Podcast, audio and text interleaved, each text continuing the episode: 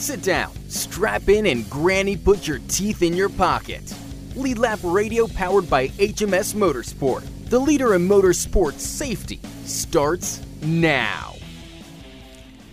Hello, everyone, and welcome to a, another week of broadcast on the Performance Motorsports Network and, of course, on our Race Chaser Media Twitch.tv home as well. Whichever way you're ingesting our content here, we appreciate you being here.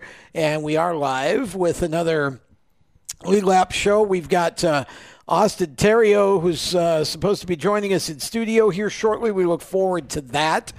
Uh, also, we have, uh, of course, uh, a, a, show full of debate, discussion, and debate because, well, some things happened over the weekend. Just a little. Just a little. Um, and we're gonna we're gonna talk about all of that. My name is Tom Baker. Jacob Seelman is to my right as you're looking at us in the studio.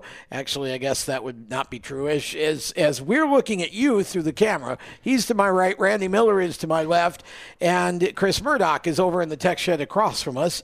Um, he is punching audio and video buttons, and also he will join in as Randy's uh, partly on the screen. You, so Randy works. needs to slide over. Okay, we'll, you you we'll can't see Chris, but he does exist. Well, I'll get uh, a little bit closer. Kind of like here. we could only see half of you, but you still exist. That's exactly right. Yeah. Um, so and I don't sound twelve anymore. We have well, the, yeah. Randy had a few Thank voice God. issues last week. Yes. He went through uh, another puberty. I did. Um, and is now uh, a man once Second again. time was worse than the first. yeah.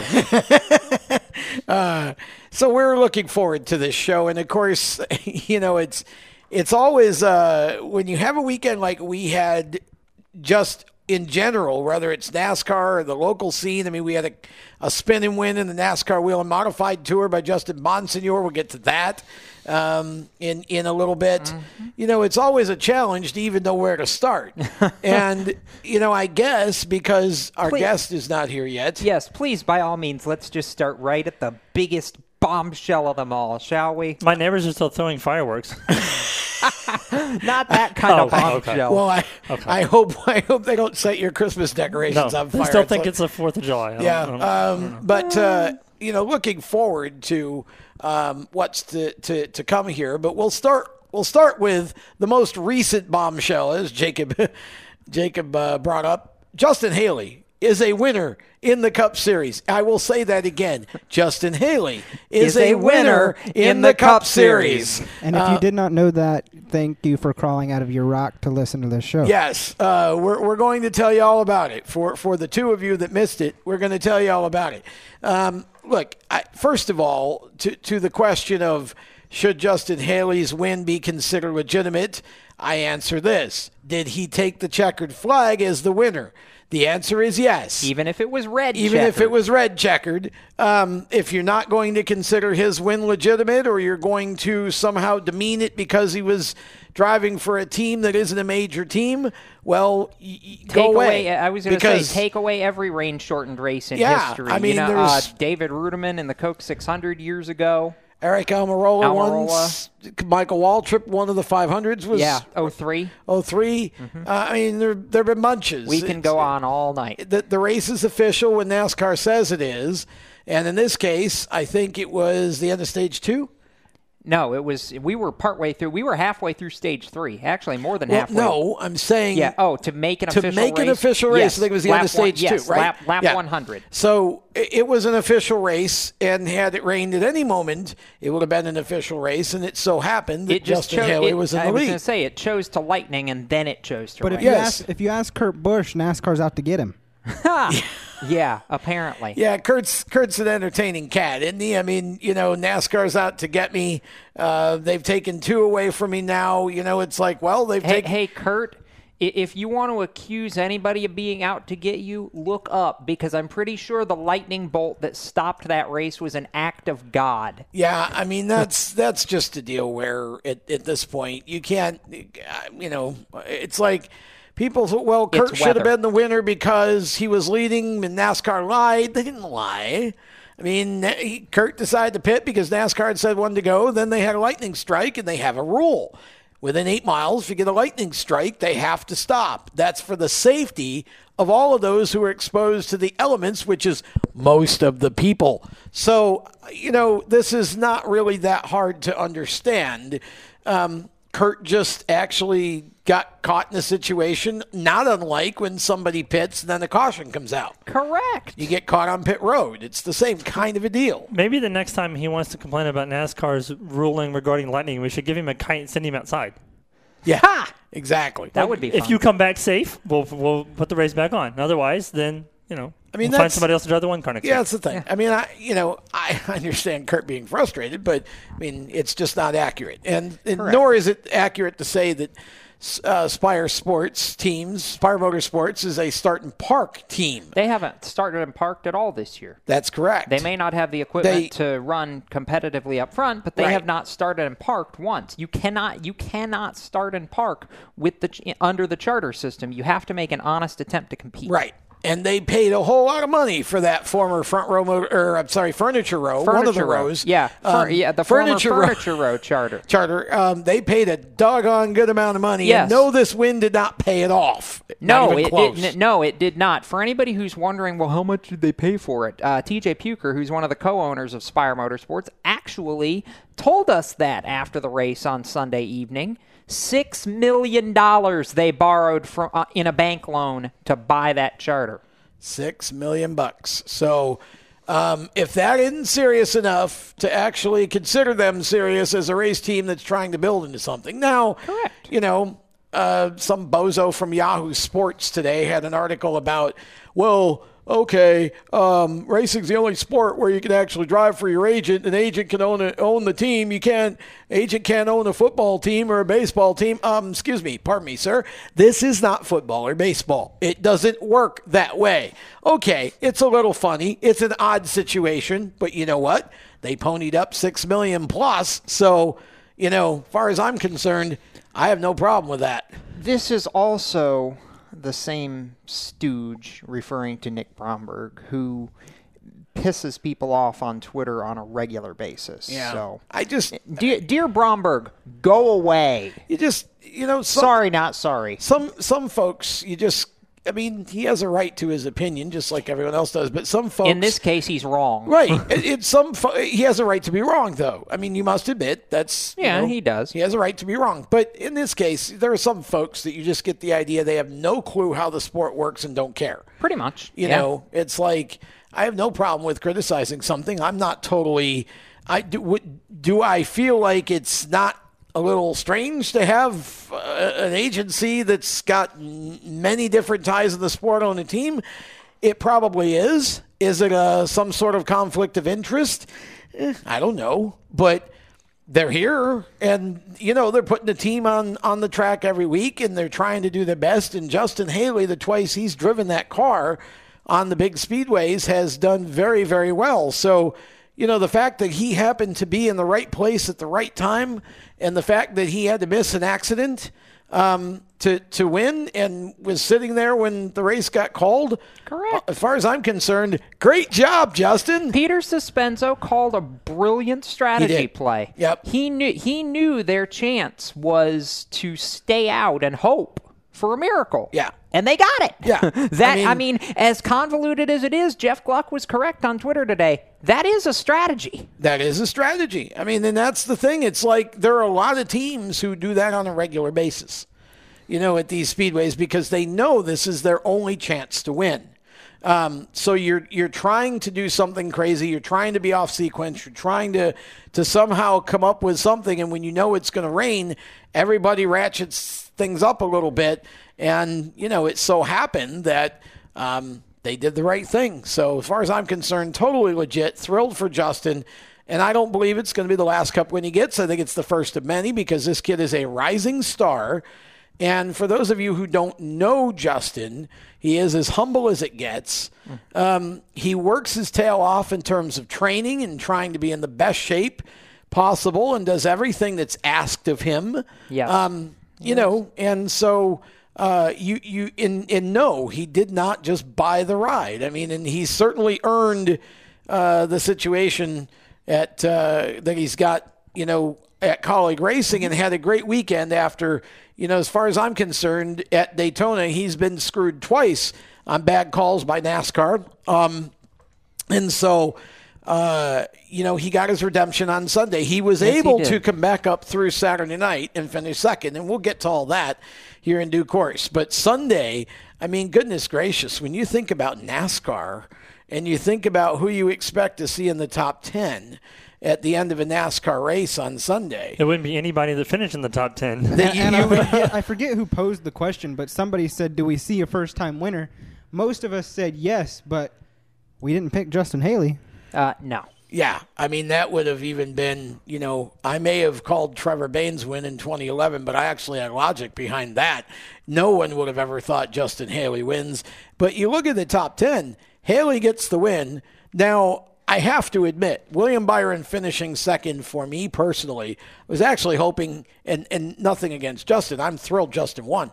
But there was a part of me that really wanted Byron to win because after what happened on Friday with uh, blocking 101 uh, with Professor Yes. Brad. Oh, hey, hey, Brad. Harvick didn't lift. Yeah, yeah. Kevin didn't lift. So Brad ends up in the fence, and, and Byron runs for the win, finishes second, with Jimmie Johnson finishing third. I mean, this whole top 10, I'm just going to read the top 10 that we can kind of discuss and debate. Justin Haley wins, Byron second, Johnson third, Ty Dillon fourth. Ryan Newman fifth, Corey LaJoie sixth, Aric Almirola seventh, Matt DiBenedetto finishes eighth. Good job for DiBurrito. Matt Tifft finishes ninth on the three-year anniversary, shall we say, weekend Of, of his, brain, surgery, Yep. brain brain tumor being removed, and uh, Kurt Busch finishing in tenth. And I guess we're going to have to. Uh, uh, we got to go to a break here, but when we come back, we'll talk more about that top 10, some interesting notes about some of those guys. So stick around. Lead Lap, presented by HMS Motorsport, the leaders in motorsport safety. We'll be right back right after this. You own a performance car and you know how to drive, but you want to learn real performance driving. Well, Bunky, get that car off the street and onto the track. Summit Point Motorsports Park, the Mid Atlantic's premier road racing facility, located just over an hour from D.C. in nearby Summit Point, West Virginia, is the place to go. And you'll find that Friday at the track is going to give you what you need. For less than a monthly car payment, you can attend this regularly scheduled one day instructional event in your street car on one of Summit Point's three world class road racing circuits. You'll receive classroom instruction, skid pad instruction in their cars, including front and rear skid control, and four 20 minute in your car instructional sessions from a professional instructor. Have fun, go fast, and really learn how to drive. Call 304 725 8444 for class schedules and details. That's 304 725 8444. Friday at the track at Summit Point Motorsports Park. Green light. Hey girl, school zone. I'm getting hungry. Car changing lanes. You want to meet me for pizza? Stop sign. Intersection clear. Yeah, street. Pizza sounds good. Ball in street? Girl in street! It's hard to concentrate on two things at once, like texting and driving. Stop the text, stop the wrecks. How will you stop texting and driving? Tell us at stoptextstoprex.org. Brought to you by the National Highway Traffic Safety Administration and the Ad Council. Here's an important message from RAD and this station.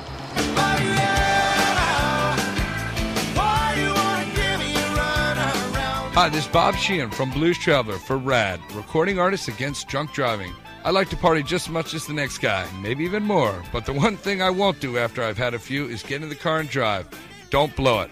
Always choose a designated driver. Remember, music lives, and so should you. Automotive technicians and auto service trainees, how would you like to work at the beach and perform for one of the best car care centers in the nation? Lewes Meineke is now looking for skilled automotive technicians to join their award winning team. If you're a gearhead that knows his or her stuff or a young up and comer that has the motivation and drive to succeed, then you need to make this call today. 302 827 2054. Lewes Meineke Car Care Center, located in beautiful Lewes, Delaware, offers a highly competitive compensation plan, great benefits, a flexible schedule, and did we mention that you're going to be working at the beach? Plus, there's a signing bonus for the right candidates. Technicians must be ASE certified and have a minimum of six years experience. Beginners advance at your own pace in one of several entry level positions. But whatever you do, don't wait. These jobs will go fast. Call Tim at 302 827 2054. That's 302 827 2054. Lewes Meineke Car Care Center. Rev up your career. Hi, I'm Tyler Reddick, and you're listening to Race Talk on the Performance Motorsports Network. Welcome back to Lead Lap Radio, presented by HMS Motorsport, the leaders in motorsport safety. Oh, by the way, if you are looking for any type of safety gear, driver safety radios, any type of safety gear, uh, just go to hmsmotorsport.com. They are not only the leaders in the industry in terms of uh, having just about anything you can imagine for driver safety, uh, regardless of the, the discipline of the sport that you're competing in, but they are experts in the field as well who have helped to uh, write a lot of the SFI regulations and such, and worked with a lot of different uh, disciplines, sanctioning bodies, and such to uh, help make sure that the drivers are safe that race in those those divisions. So um, it's not just a sales pitch. These guys knows know what they're doing, and they will help you to find the right equipment for your type of racing. HMSMotorsport.com. And you should look them up. Do they have anything for thunderstorm safety? Uh, perhaps they might have one of those. You know, they might have a doggy sweater or something. Okay. That's what you're. A lot of drivers Um, are probably looking for that over the since the weekend. yeah. Um, so, anyways, back to race talk here. Tom Baker, Randy Miller, Jacob Seelman, Chris Murdoch over there, punching buttons, keeping us on the air, and uh, talking Daytona and talking about the top 10 in yesterday's um, Cup race. Uh, and again, I mean, you, you can. You, we talked about William Byron a little bit, but his best run, obviously, his best finish. Oh, absolutely. Um, and you just get the feeling that this kid is just this far away from getting a win, don't you? I know it's Absolutely. Daytona, but he's shown it on some of the other tracks leading up to this. Three poles this year. Yep. He's starting to hit his stride. He's Yep. second among the Hendrick drivers right now in points, playoff eligible as it sits. Yep. The kid is finally coming into his own. I, well, we say finally. He's really only in his second year at the Cup level, and I mean, how how many superstar rookies through the years have we really truly had in the Cup Series? I mean, I can probably count them on about one hand and Yeah. maybe a half. I mean, Yep. usually your first season at the top level of American stock car racing is is not anything to write home about unless you're somebody. Well, even Jeff Gordon's first season wasn't anything to write home about. It was the second year that he you know Really burst started, onto the yeah. scene and won the mm-hmm. championship there in '95. So I just get the sense that maybe we're starting to f- see the same thing with Byron, and I do believe that once he gets a win. He's going to get a bunch more in a hurry, kind of do like what kind of like what we talked about with Alex Bowman. Now Bowman kind of got uh, ran out of the luck bank there when he got, uh, shall we say, swept up in Yeah. the whole Clint Bowyer Austin Dillon not agreeing on space thing. Yeah. He didn't look like he had that much damage, though. In, in all honesty, Like, it I feel doesn't like take if he, much. When, well, right, but I feel like with with the way that Erik Jones hit him, I don't feel like he had that much damage. I feel like the team probably could have at least repaired to where he would have at least a top five finish. Well, had he the would have, gone yeah, back he would have had to get the lap back first. I was going to say, he Right. ended up a lap but down. I, I feel he would. I mean, how many how many cars legitimately go a lap down under race conditions in a race at Daytona without having to pit or you know what Right. I mean? I mean, unless you get off sequence If with you the rest le- of if the you leaders. yeah if you lose the draft, you're going to lose a lap. Right. So But- I mean, I guess the, the It damage would have been it would have depended if the damage was enough to keep him out of the draft. at- right. Exactly. See, that's the hard Exactly. part is it doesn't take much to make the car just even true. Yeah. in the That is middle of true. a draft. Speaking of losing the draft, stop and consider this, by the way. During the first stage of that race, Justin Haley actually lost the Well, I draft wanna- and I don't want to stop, then I'll lose the draft.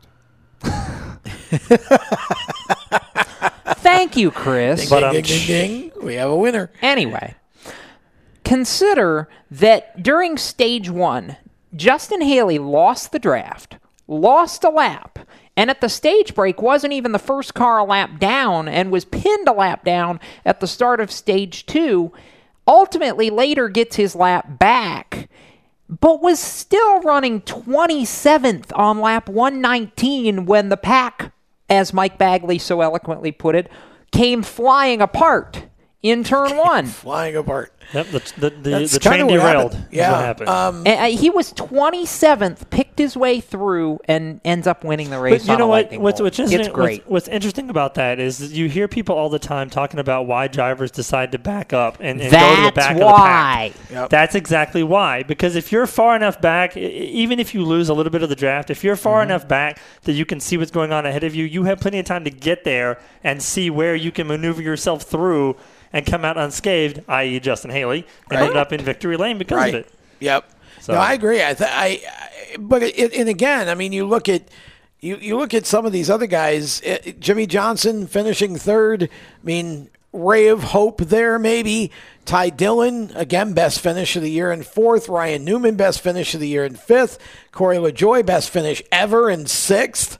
Um, with the uh, 32 car and, and Corey uh, getting baptized over the weekend. So uh, very uh, happy for for Corey to be able to take that step. Aric Almirola uh, finishing in seventh, Matt DiBarito eighth, Matt Tit- Tifft finishing ninth, and Kurt Busch hanging on to the top ten. Landon Cassill finished up in eleventh, but And it- he just as easily could have been he- well up farther than that. No, you know. he he could have, if not for Landon taking the same approach as Kurt Busch did. Landon Cassill could yeah. have been Justin. Yeah. You know, it could have been Landon Cassill instead of Justin Haley. yeah, yep. But Ju- just that easily. I mean, five of the top nine. Haley, Byron, Ty Dillon, Corey LaJoie, and Matt Tifft all reset their career best Cup Series finishes on Sunday. well, Tifft didn't have too much to reset because he's Ne- only, well- you know, he's only been running this year. Neither and- did neither but- did Justin for True, that matter. right? So So you, you look at the top 13 guys on there. Um, I don't count Kyle because obviously JJ Yeley 12th and times. Michael McDowell But 13th. of the top 13, I don't think anybody in that top 13 didn't like didn't need that that Yeah. place of position that they finished in. And this is my whole After the deal with had. the argument that you know these tracks aren't good or we need to get rid of them or whatever. Right. It's like it because anybody can win. That's kind of the point. I mean, it the, the super speedways are the great equalizers. It's it's probably the, the the four races out of the year when the mega teams don't have such a great advantage over the other guy, the other teams because so much of it depends on luck and positioning and staying out of trouble and putting yourself in the right spot for the end of the race. And, you know, Justin Haley may have been sitting 27th, but that just gives you a good idea of how volatile these races can be. And the, the irony is that if Kyle Busch was 27th and ends up winning in the same situation, nobody's questioning Right. the fact that he just missed a wreck to win. You know, he missed a wreck win, so it's Everybody's not legit. celebrating it, yeah. Everybody's, you know, oh, Kyle, see you, Kyle, yeah. I mean, it's like, you know, so you got to be happy for the kid. and You got to be happy for the team. And, you know, I actually thought the racing was pretty doggone good. It was great. That You was know, a, all I, I was I was on yes I was on the edge of my seat really from from start to finish. Yeah. Uh, Friday night.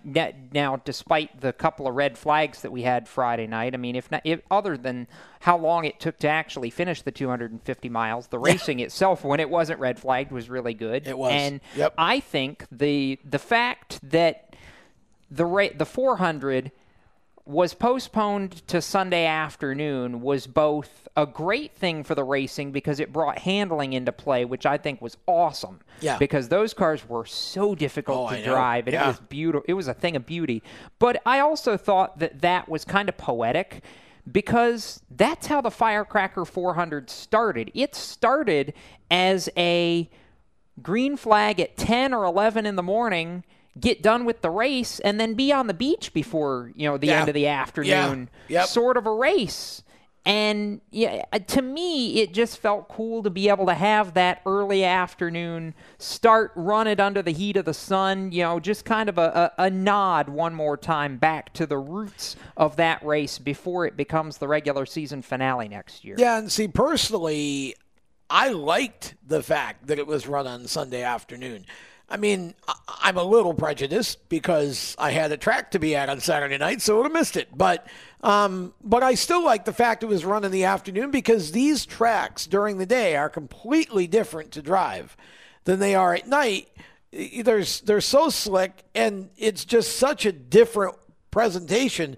And you know, I know that ten o'clock starts aren't practical anymore because well, TV says so, um, which is unfortunate. But you know, that's where we are.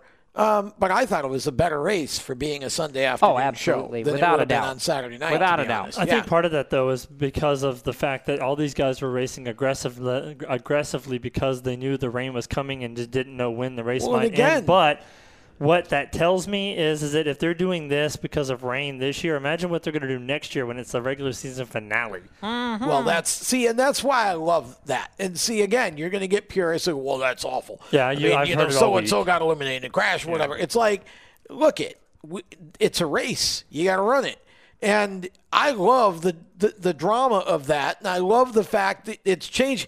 You know, I'm sorry, but I, I to me, I did I don't like when I know the champion five weeks before the end of the season, and I certainly don't care for boring old racetracks. This is anything but. Give me this, give me short tracks, and I'm a happy guy. Um, the mile and a halfs haven't been bad this year, but you know they certainly aren't Daytona or Talladega. So. Um, I just enjoyed all of it. I thought the Cup race was was a very good race. It was a very entertaining race. We've got about a minute or so, minute and a half left in, the, in this segment. We can at least start to transition to. Um, I, in fact, before we leave Cup, I'm just going to open the discussion about Friday and what happened with Brad and William Byron, and I'm going to pose the question, and we'll all talk about it after the break.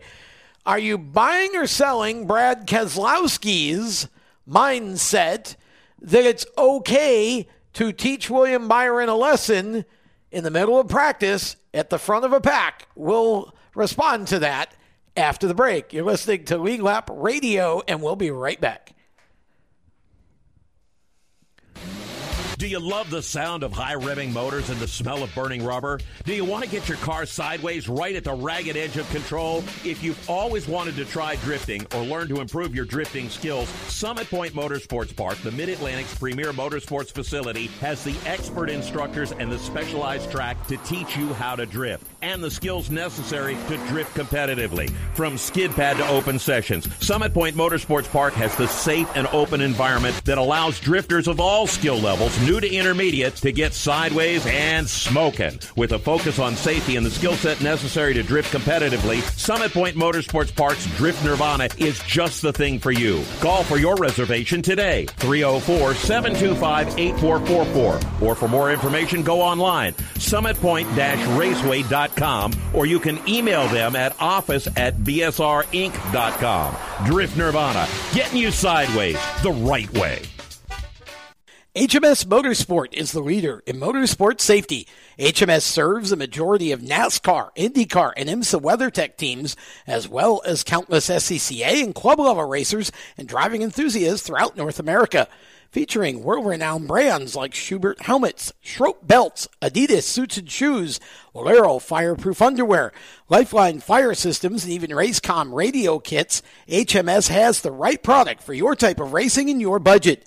Their representatives are experts on making your track driving as safe as possible. With locations in Mooresville, North Carolina, and Danvers, Massachusetts, the staff at HMS is always ready to take the time and help you find the right product for your specific safety needs.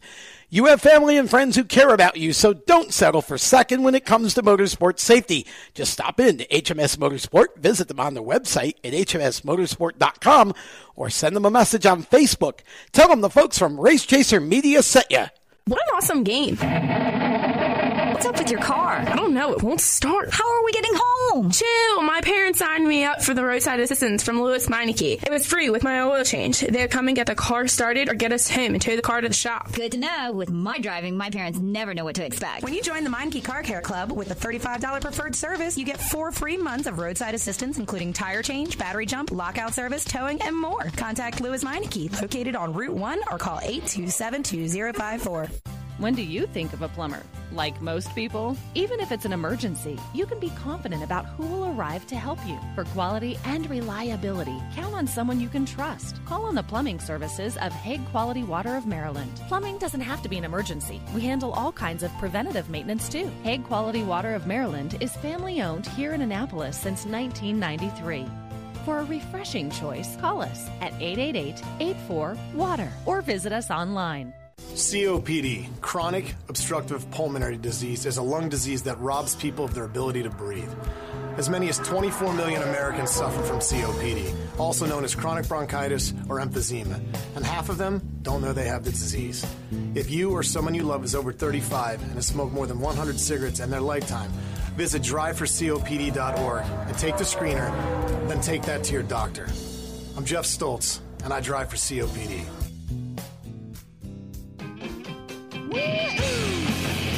Hi, I'm John Holloman, and you're listening to Race Talk on the Performance Motorsports Network. Now back to the show. Well, how perfect that, that a Bowman Gray driver would bring us back into this segment where we are discussing uh, teaching people lessons. And I bet he said woohoo the other night. Yeah. Uh, so, uh, Randy Miller, are you buying or are you selling that Brad Kay needed to teach William Byron a lesson uh, during practice on Friday when they were both leading a pack of cars?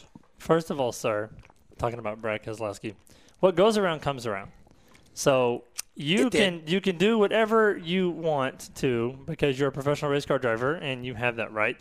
But just be forewarned that when you do something to somebody, it's going to come back and, and something's going to happen to you, which it did on Sunday. But you you have to understand that obviously people if you're in NASCAR, you are a professional. You wouldn't be in the sport if you weren't a professional. He knows how to drive. He's driving for Hendrick. He doesn't have any problem knowing how to drive. He still may be a little bit of a rookie. I mean, he's, you know, he's on his second year, but cut the kid a break. All right, he's better than you. He will be better than you if he, you know, in the next six months or a year, he'll probably be beating your butt on the racetrack anyway. So, shut up. Just shut up. Well, you Shut know how. Randy feels about it. I'm sorry. Just shut up. Jacob, how do you feel about it? Time and place is my response to that. At the front of a pack, in the middle of practice, was not the time nor the place. Period. It, it, do I get the point? Yes. Do I think that Brad went about it the right way? Absolutely not. But I get the point. I, th- there comes a point where you have to understand that in this style of racing, I, I, I, I could read your mind. I know where you were going with this. There comes a point in this style do? of.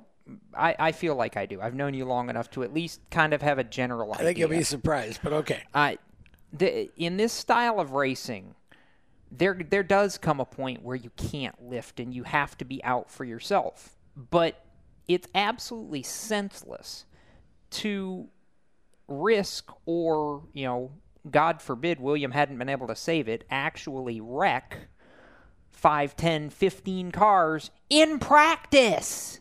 Come on, Brad, you're smarter than that. Okay, here's my response. My name is William Byron, and Brad Keselowski's an ass. That's my response. Um, so we're unanimous on this. Yes, we are unanimous. It's like Brad, like you said, and you said it right. Time and place. Here's how men, who are men, who are race car drivers, deal with this situation. They walk over to the driver who offended them, and they say, "Listen, son, you know Richard Petty." They ju- it's the big old finger. Darrell Waltrip got the finger a number of times from Richard Petty. Not that finger, this finger in the chest. You just poke him in the chest and give him the old what for. That's how you settle things and how you teach young drivers lessons. You don't go out and spin them and potentially crash six or seven other cars that, oh, by the way, you don't own. Okay, look, it, it just, to me, that was completely unacceptable. I blocking I hate the idea, but this is what we have. Uh huh. This is what we're this is where we're at. William Byron, I still don't think Brad really explained the difference between a bad block and a good block. You know, I don't I don't understand. I don't think he communicated bad block versus good block. He just spun them out. That doesn't teach anything. It's just payback. I'm not because somehow he made you mad. I mean, in all fairness, I'm not sure that it's so much bad block versus good block as it is you can make a good block with a good race car because a fast car means people can't get close enough to you to prevent you from c- blocking their well, this is this is the thing. It's like I don't understand the whole bad block good block thing. exactly it, it it's more about the car than it is about the move Here's here's an example. Okay, we have Austin Dillon, Clint Bowyer. The two of them are racing. They're racing for a win. Clint zigs, catches the back end of the three car, gets it out of shape. Austin, in trying to save the car, keeps coming keeps left. coming left. He- Okay, he, sa- he saved it and then he tried to keep coming left to Right. block again But but again, good block, bad block. Okay, it was a bad decision on Austin Dillon's part It it probably was, but here's the he admitted it Here's the problem with this. You have 2, maybe 3 seconds to make that decision. And you know, Clint didn't seem to have any problem with the fact that he got the 3 car out of out of shape trying to get down in front of him. He had a problem with the fact that Austin was able to save it and come down and try to block him and, and you know, end up causing a, a wreck. So, you know, my whole deal is these drivers ought to figure out the difference between a good block and a bad block, and we ought to have some kind of a, you know, of a seminar, and you know, so everybody can explain what a good block and a bad block is, and you know, then we ought to go racing. I mean, I just don't get it. I, I thought what Brad did was it was stupid, it was careless. It was, you know, and and it just was senseless. I don't think he taught William Byron anything because I don't think William knows any more about why that was a bad block before or you know whatever. So for me, it was just it was just a, a, bad way of trying to teach somebody a lesson. Well, I'm you not- also have to think about the fact that NASCAR has a rule in place that says you have to lift or you get penalized. I mean, Yeah. you know, it's like I get what he's saying about I, I don't I'm not going to lift, but you will lift if NASCAR Right. tells you you will, because Yeah. otherwise you will be going to the back of the pack. right. So don't say I'm never going to lift because you you will at well, some point. you know that's the thing. It's like you know you're you, it, it- the whole thing just for me was was very very senseless, and and I just didn't I just didn't get it. Okay, so we move on to the Xfinity, series. Still talking about Justin. Yeah, yeah, really. well, you know, and that's there again another reason. You know, you you just have situations sometimes where your your whole weekend just falls into place, mm-hmm. and Justin again had to overcome a stupid NASCAR call. Um, except the difference is this time he actually had laps left to come back from the back of the field and, run, and, and at least run for the win. But how about Kaulig racing, guys? I mean, i- you know, Randy, this is a team that for the last you know few years that it's been in the series, they they've been good and they've shown flashes like they could be winning and championship capable. But they they've just kind of been good. It's sort of like RCR in the Cup Series. They just aren't all the way there yet. Um, and all of a sudden this year, here comes Justin Haley, and here we go. And he's he's now set a a, a, a single season record for them for most top tens in the season. And it's not like the drivers they've had before have been drivers to sneeze at, but No. Justin's gotten it done. By the way, I need to apologize for my face on camera just now. There was a gigantic thud over in the tech shed, and I'm beginning Oh? to wonder if Murdoch was still alive over well, there. Well, he seems to be. He's- He's he rolling seems around, to be Might so- be slightly concussed, but I don't know if he's concussed or he knocked something over, but either way, I Something thought to else might be myself, concussed. One, um, one of the computers one of the computers might be concussed. Sorry, Randy. I, I, it was just one of those moments where anybody who was watching the video saw my face go. Uh, he's not he's not in a panic, so I think everything's Somebody all right. call my computer career. Yeah, I- we need a new IT guy. We We need an need a IT new- IT. Um, anyway, I I've known I've known Chris Rice since before Kaulig Racing even started, and, and I know how much Chris wanted this to all happen, and you know him now being president. And you know I've been I've been friends with him since you know when the when the team first started with Blake Koch coming on board, And I, I saw the struggle, and I saw them. You know, as much as the flashes that they were having, they were they were missing something. And so they decided to go out and get a different driver. So two years last year they had Ryan Truex. Ryan Truex made the chase for him, did a great job, but they were still missing something. Um, and so this year they went out and got Justin Haley, and I think that's the missing piece that they were missing. But I mean, so much has changed in that team just in the last year. I mean, Chris Rice is now the president of the team. Um, this is the first time that they brought three cars to the racetrack, and they finished one, two, three, at least momentarily. Um, yeah, for a minute or two. Talk about that in a minute. Um, but just you know, Chris was was on the Inside Pass a few weeks ago, talking about how much he was excited to have Ross Chastain, you know, in, in the in the, the, the 16 car at Daytona. How much he you know loved having Justin behind the wheel of the 10 car. How much that team gets along. How much they that camaraderie that team has, um, and then being able to put AJ um, in there as well, and having him run the 10 car. I, I know how much this win means to, to Chris Rice and, and Matt Kaulig and everybody over there. Um, and, and I, I personally am excited to for him and for Matt Kaulig and for the entire team because of where they've started and where they are now. They are leaps and bounds better. And they, I think, Friday night or Saturday, Friday night? Friday night? Friday night. Friday night. Yeah. Sir. The race got me all turned around. Um, I think Friday night they proved that they are not just a mediocre team. Yeah, they are they I are agree. a, a team that's Yep. here to win races and win championships, and it starts with Justin Haley. Well, and I know again, it's it's Daytona. I get it, but you know, it isn't like Justin hasn't been running well all season, or Ross hasn't run well, and other drivers haven't run. Kaulig well in Racing has been competitive all season. Racing has Yeah. been very good throughout the season, and and like I said, Justin Haley now has the single season record for the team for most top tens, and we've still got a bunch of races left to go, and we can only imagine that with him coming off his first cup win doesn't matter how you got it it's still the adrenaline's still the same. And you're still going to go back to xfinity now and know that you've won a cup race. So that's just going to give you that little extra boost that little extra um, you know bit of confidence. And um, i think you're going to see a, a, a very different Kaulig racing uh, going forward. And we do expect two full-time cars out of that stable in 2020.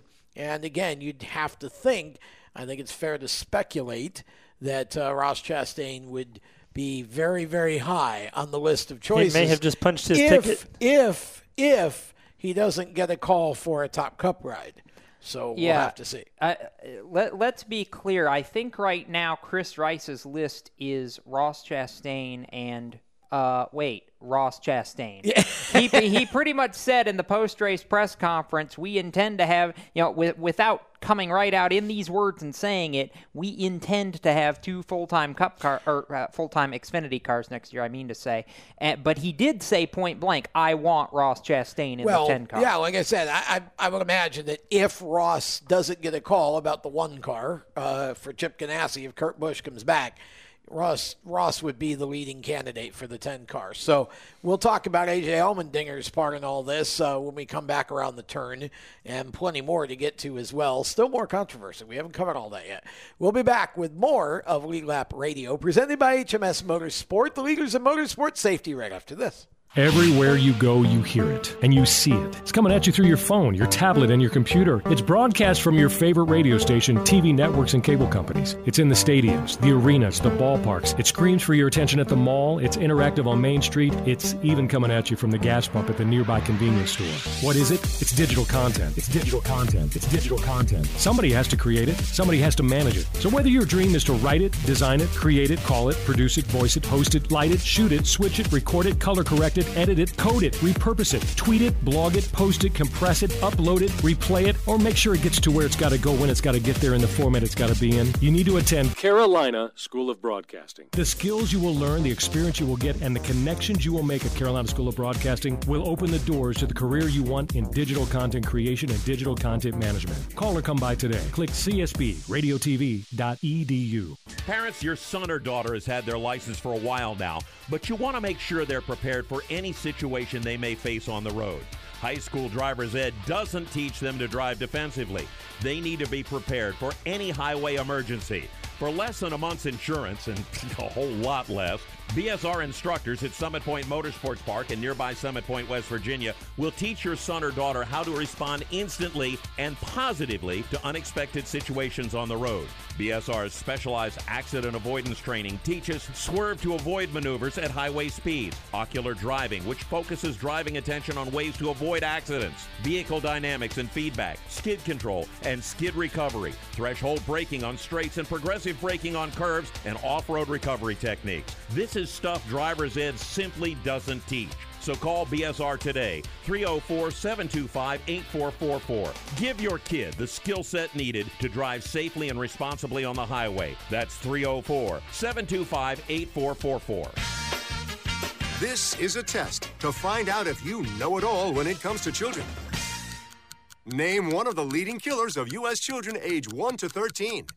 What's the best way to protect children in a car crash? At what age and size should a child start using a booster seat? Don't assume you know it all when it comes to car seats for your child. Go to safercar.gov slash the right seat and know for sure. Brought to you by the National Highway Traffic Safety Administration and the Ad Council. Hi, I'm Tyler Dippel, and you're listening to the Performance Motorsports Network. Now back to the show.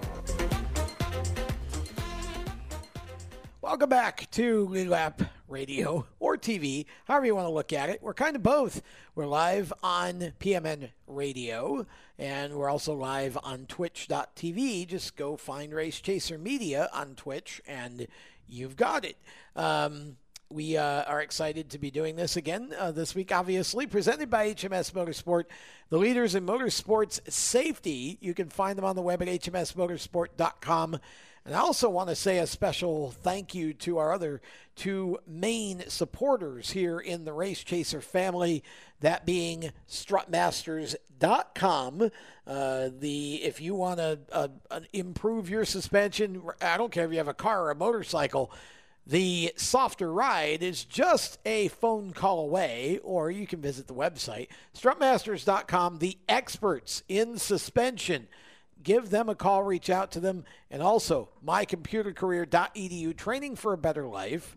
And of course, if you want to, if you're interested in a career change or you just want something different to do uh, for a job, IT may be for you. They have a free career evaluation there. Just go to mycomputercareer.edu and take the career evaluation if you decide to go forward. Pretty simple. They have financial aid if you qualify, including the GI Bill, and you can complete um, all of the training that you need in as little as four months, not even doing it full time, just a few days a week, either online or at one of their campuses. My computer career is not rocket science, it's just mycomputercareer.edu, and they will fix you up right. Tom Baker, Randy Miller, Jacob Seelman, disguised as an empty seat for the moment. He's over working with Chris on some things. He'll be back. He's forgiven as long as he comes back in here to Yes. Um, I want him to dipple on his way back yeah, in we haven't seen Dippling Jacob, but only once this year. Although uh, he almost killed himself earlier during commercial break, so I really don't want him to do he it anymore. I dimpled don't- himself right into the ground getting up uh, a little while ago. He did. Um, we had to almost had to pick him up off the floor. He's playing on mycomputercareer.edu tech. Yeah, exactly. The moment, okay, so. so uh, as we continue to talk about Xfinity and talk about Kaulig racing, AJ Allmendinger, Randy was um, was added to the team for Daytona. I first of all, I just thought that it was cool that AJ was able to be sort of an in-race Yeah. reporter, Yeah. as because I, I love the guy's personality. First of all, he fits right. Justin Haley, Ross Chastain, and AJ Allmendinger are like the three stooges, and I mean that in the funniest possible way. A lot of Um, that is because of Chris Rice, because he brings out the funny in everybody. well, but they're all naturally goofy. They are. They are naturally. They're funny, very they naturally goofy people, and, and a lot of fun to be around. All of them are. Yes. Um, but AJ fit right in with them and gave that car one heck of a ride. Now we we now know that, of course, he was DQ'd, but we should clarify something just for those who want to jump on the. Okay, he was illegal. No one read it. Look, here's the deal. It was a faulty seal, is what it was. I mean, it wasn't something the team did. It happened during the race, um, and you know they they are making no uh, moves, as far as I'm aware, to protest Mm-hmm. the penalty. It Nope. just, you know, and it, it's a shame because accident. it spoiled a one, two, three finish uh, that really saw AJ. Like I said, he he gave that car a great ride, and and I. You know, I feel like that's a guy who, as much as I love seeing him in the broadcast booth doing IMSA stuff, that's a guy who ought to be in a car. He's got plenty Oh, yeah. left in the tank to go win races and championships in the right situation. And um, you know, he just he really did a good job. I think he proved that on Friday night too, because uh, when, when you see him in that car, and you and even the way he acted during the stage breaks when they were talking to him, he Yep. sounded like somebody who was had a rejuvenated focus, like somebody who was like, "Look, Right. you know, yes, I'm not in the car right now, but Yep. if you put me back in a in a good winning car, I'm still just as competitive as I was." You know, when I was with JTG Daugherty, or you know, I, I could still be a winning driver again. I just need good quality equipment to do that. And Matt, Matt Kaulig and, and Chris Rice gave him that opportunity, and he went out there and showed that he is just as competitive. You know, if given the opportunity to do, and he's going to have like four or five more opportunities to do that this year. So Do you um, do you feel like that AJ in a Kaulig car, if given a full time opportunity, could run for a championship just as well as Chastain or Haley? I, I don't I think he could, but I don't I think it's going to take him a little bit more time because he's not after you've been out for a little while, you're not as accustomed to. Been out for that Well, he hasn't been out for that long. He was in Cup last it year. took him a little while being even when he was in the the JTG car. It took him a little while to get accustomed to running ovals because he was always a road course guy. So Yeah. it took him a little bit to get accustomed, and once he got accustomed to it, and he had a you know season or so under his belt, then he started going, oh, okay, okay, now I now I get what I'm saying. You know, I get what I'm doing now. So I feel like you know maybe the first few races of the season it might take him a little bit of time, but then once he gets going, he'll be fine. He would be fine. I think. I, I think it would be a, an amazing three car team. I don't think I'd want to see. Kaulig go to three next. Uh, maybe in 2021 go to three, but I, I don't. I don't like teams going getting too big too fast because I feel like when you put all your resources into multiple things at once, you start thinning out the herd a little bit, and your your quality of of uh, of rides and your quality of resources isn't as Right. good as you are when you downsize. Look what happened with with Roush this year. Look what happened with the RCR this year. They canned a bunch of stuff, and they're competitive again. So I'm going to go back uh, from the Xfinity to Cup for a 2nd Mm-hmm. because I just happened to pop on my. We're waiting for Austin Theriault to get here to the studio. He's on his way, um, so I wanted to, to check and see if there were any messages from him. But um, I, I just looked at my phone. NBC Sports has posed an irresistible question about Justin Haley. Okay. So I'm going to go around the table here, um, and if Jacob is able to come back in, we'll we'll let him jump in as well. But um, is Justin Haley's win at Daytona the greatest upset in NASCAR Cup Series history? And then comes Jacob, just in time to answer the question. I'm going to make him wait. Well, he gets his headset on. We'll let, start with Randy. Is Justin Haley's win at Daytona the greatest upset in NASCAR history, Randy? I wouldn't say it's the greatest upset. I mean, I feel like it's an upset, but even now, even still, when you think about strategy and, and you know things like that, it's not really that much of a surprise. I mean, anybody can win at Daytona. So if this was like Bristol or Martinsville or someplace like that, I could say okay, it's a surprise. But it's Daytona. We all know when you go to Daytona, one of 43 drivers or 40 drivers can win the race. So I don't think it's that big of an upset, really. Jacob? In all honesty. Um, I'm dying to hear your answer because I just thought this was a great question. It, it, it is a great question. However, um, I am completely going to disagree that it's the greatest upset in NASCAR history. I mean, Well, come nobody's on. really said it is yet, so you're No. not. I, He's not disagreeing He's with anyone. agreeing to disagree to I'm agree to dis- I'm disagreeing with NBC Sports because I feel Well, like they they're just kind posed of, the question. They aren't saying. Feel like they're kind of implying that it might be. It might Um, be in on their network Well, coverage they are. of the sport. Now- they are but- implying that. That's they're asking a question. Now, I, in my opinion, the greatest upset in NASCAR history did come at Daytona. Really? But it did not come. In, you know, it, it was for a completely different reason. To to me, it's not just about a driver dominate. You know, coming out of nowhere to win a race, but it's also about the circumstances that led that driver to that race. To me, if we're talking greatest upset in NASCAR history, I actually look at the Tiny Lund Daytona 500 win because he shouldn't he should not have Good even one. been in that race. He was he was a nobody, and the Wood brothers picked him to fill in for Marvin Panch after Tiny helped pull Marvin from a burning sports car, and he goes out leads 13 laps on a bizarre strategy, puts himself in the perfect position, and wins the race. I mean, to me that that race I consider the greatest upset in NASCAR history, not just because Tiny came out of nowhere to win it, but because he shouldn't have even been in that Yeah. race to begin with. The circumstances that got him in the race, made, you know, just him being in the race was an upset, let alone to actually win it. I, I know he was with the Wood brothers and they were a power team at that point, but still, to me, if we're talking about greatest upsets in NASCAR history, that race and Tiny Lund winning the Daytona 500 is that for me because of how he got there. Well, that's I had I would have totally forgotten about that. That's a very interesting one. I got another one.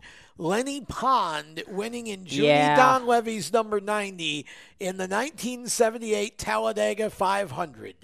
Um, he he had all of one win in a long NASCAR Cup history. 88 top 10s, five poles, but only one win. And it was at Talladega. So I'm going well, don't we to talk about Daytona and Talladega making super Yes. you know making superstars Yes. Some you know that that's the only win for some drivers in their career. Richard Brickhouse, the first Talladega race, uh, Phil Parsons, I think, won his only Cup race. Yep. Uh, at I don't remember You if know, it was Daytona or Talladega, but would Trevor Bayne. I was going to say I would think Trevor would have to qualify, even though I picked it. I mean, it's it's there are drivers like that, David Ragan. You know, I mean, Yeah, uh, winning or if you- in the 34 car. Or if uh, you want to get away from uh, Daytona and Talladega for a minute, Paul Menard and the Brickyard 400 was a Yeah. pretty big upset. I mean, I mean, there's been a lot of them over the years. I agree, and, and I think so. I think this is, I think this may, this may have been from a team standpoint, maybe. I mean, nobody would have expected Spire Motorsports to have a winning car anywhere at this point in their, you know, evolution. Um, but again, on a super speedway, Right. you know, so maybe in that sense, but. I mean, Justin Haley's been up front at Daytona in Exact- everything yes. else he's raced. Justin Haley winning at Daytona is not a shock because, as you said, he's a very, very potent Yes. super speedway racer. It fits his driving Yep. style. And I think people forget that in this era, these kids like Justin, they've run super speedways in ARCA. They've run them in. Trucks, I was going to say, run them in let's remind let's you know. ourselves that Justin Haley ran an ARCA race at Talladega to get NASCAR approval for super speedways, and oh, I wonder what Yeah. happened that day. He won. won. Yeah. Um, so I mean, again, I, I I don't see this as being that much of a surprise in that sense. But I uh, that's a that, tiny one certainly. Lennie Pond. You know, days like I will say this before we go to break, and, and this is a great way to cap off this segment. Days like yesterday, where you get a Haley or a Lennie Pond or a Tiny Lund, give hope to every other team that's busting their ass every week to go out and put a car on the track that someday it might just be them. As TJ Puchyr said in the post race press conference, this moment right here is why we fight. Yep, that's exactly right. So, you know, I that was a great question, a good segment. Guys, we'll be back with more uh, of the Lead Lap Radio Show right after these words. You own a performance car and you know how to drive, but you want to learn real performance driving. Well, Bunky, get that car off the street and onto the track. Summit Point Motorsports Park, the Mid Atlantic's premier road racing facility, located just over an hour from D.C. in nearby Summit Point, West Virginia, is the place to go. And you'll find that Friday at the track is going to give you what you need. For less than a monthly car payment, you can attend this regularly scheduled one day instructional event in your street car on one of Summit Point's three world class road racing circuits. You'll receive classroom instruction, skid pad instruction in their cars, including front and rear skid control, and four 20 minute in your car instructional sessions from a professional instructor. Have fun, go fast, and really learn how to drive. Call 304 725 8444 for class schedules and details. That's 304 725 8444. Friday at the track at Summit Point Motorsports Park. Is your job sucking the life out of you? Wake up! You can do something else. Information technology. I know what you're thinking, but I'm not a math and science person. No problem, and no excuses. Because it's not rocket science, it's my computer career. Go to mycomputercareer.edu and take the free career evaluation today. You can start your new life as an IT pro in as little as four months.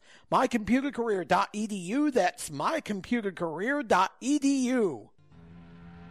The Performance Motorsports Network is a compilation of shows about motorsports. From technical to controversial to just fun, everything you like about racing and gearhead stuff is right here on one internet channel. The Performance Motorsports Network. Tell your friends about it.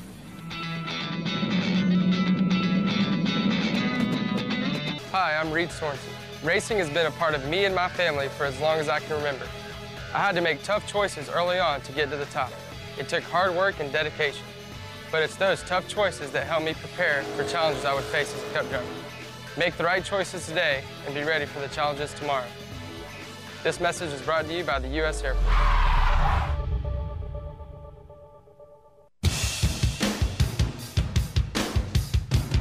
Hi, I'm Timmy Salmito, and you're listening to Race Talk on the Performance Motorsports Network. Now back to the show. Welcome back to Lead Lap Radio, and I guess we can deviate from all the big series, national series NASCAR controversy to talk about another controversy that happened over the weekend, still in the NASCAR realm, but um, with modifieds. NASCAR Whelen Tour mods were racing at Riverhead. Now, just that enough would, would just that would be enough to imply that we're going to have some issues because Riverhead is a very small and very tight racetrack, and the driving there is normally pretty aggressive.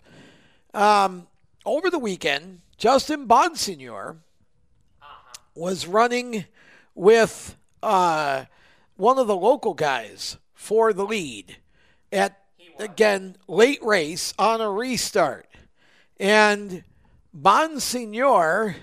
Uh, let's just say that they banged fenders a little bit.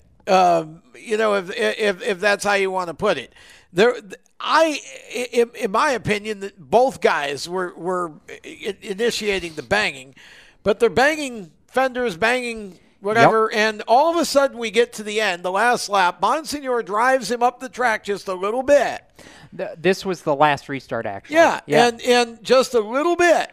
And you know, at the at, at coming out of four to the line, uh, no, no, no. It was that he drove him up the track the first lap of the last restart. Is yes, how that happened. Yes, but then coming to the line, the other driver got together with him, and Bonsignor went spinning and still won. And still won. He spun and won. He crossed the finish line sideways, kind of like Richie Evans did back in the day with Geoff Bodine in, in one race at Martinsville, where Yep. Bodine actually was basically on the wall. That picture's in the Um, media center at Martinsville. Yeah, um, it was one of the greatest finishes ever in the history of Martinsville. But but anyways, you know, we we we have this controversy now. I watched the video of that, um, and personally, I didn't find anything wrong with it. I mean, I didn't think Justin Bonsignor. And Justin said afterward, "I hate driving that way. I don't like to race that way." But you know, we're going for a win here. Where have we heard that before? Um, I feel like this again is an example of, you know, okay, you know, everybody freaks out whenever there's contact anymore. You know, you you're not allowed to touch the guy next to you, or you know, bang fenders, or in this case, Nerf bars is pretty much how it sums up in a modified you're just not allowed to talk. I didn't think this was anything that Justin Bonsignor did that the other guy didn't do. So every, I don't know why everybody got on Justin about about that win. Did you see the video, Jacob?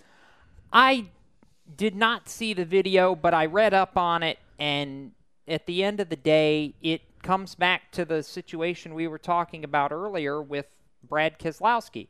You're gonna get you're you're going to race and get raced the way you race other Exactly. Yeah. So you know when the uh, the local that Justin was racing against basically you know the couple restarts before used him up a little bit at that point on the last restart.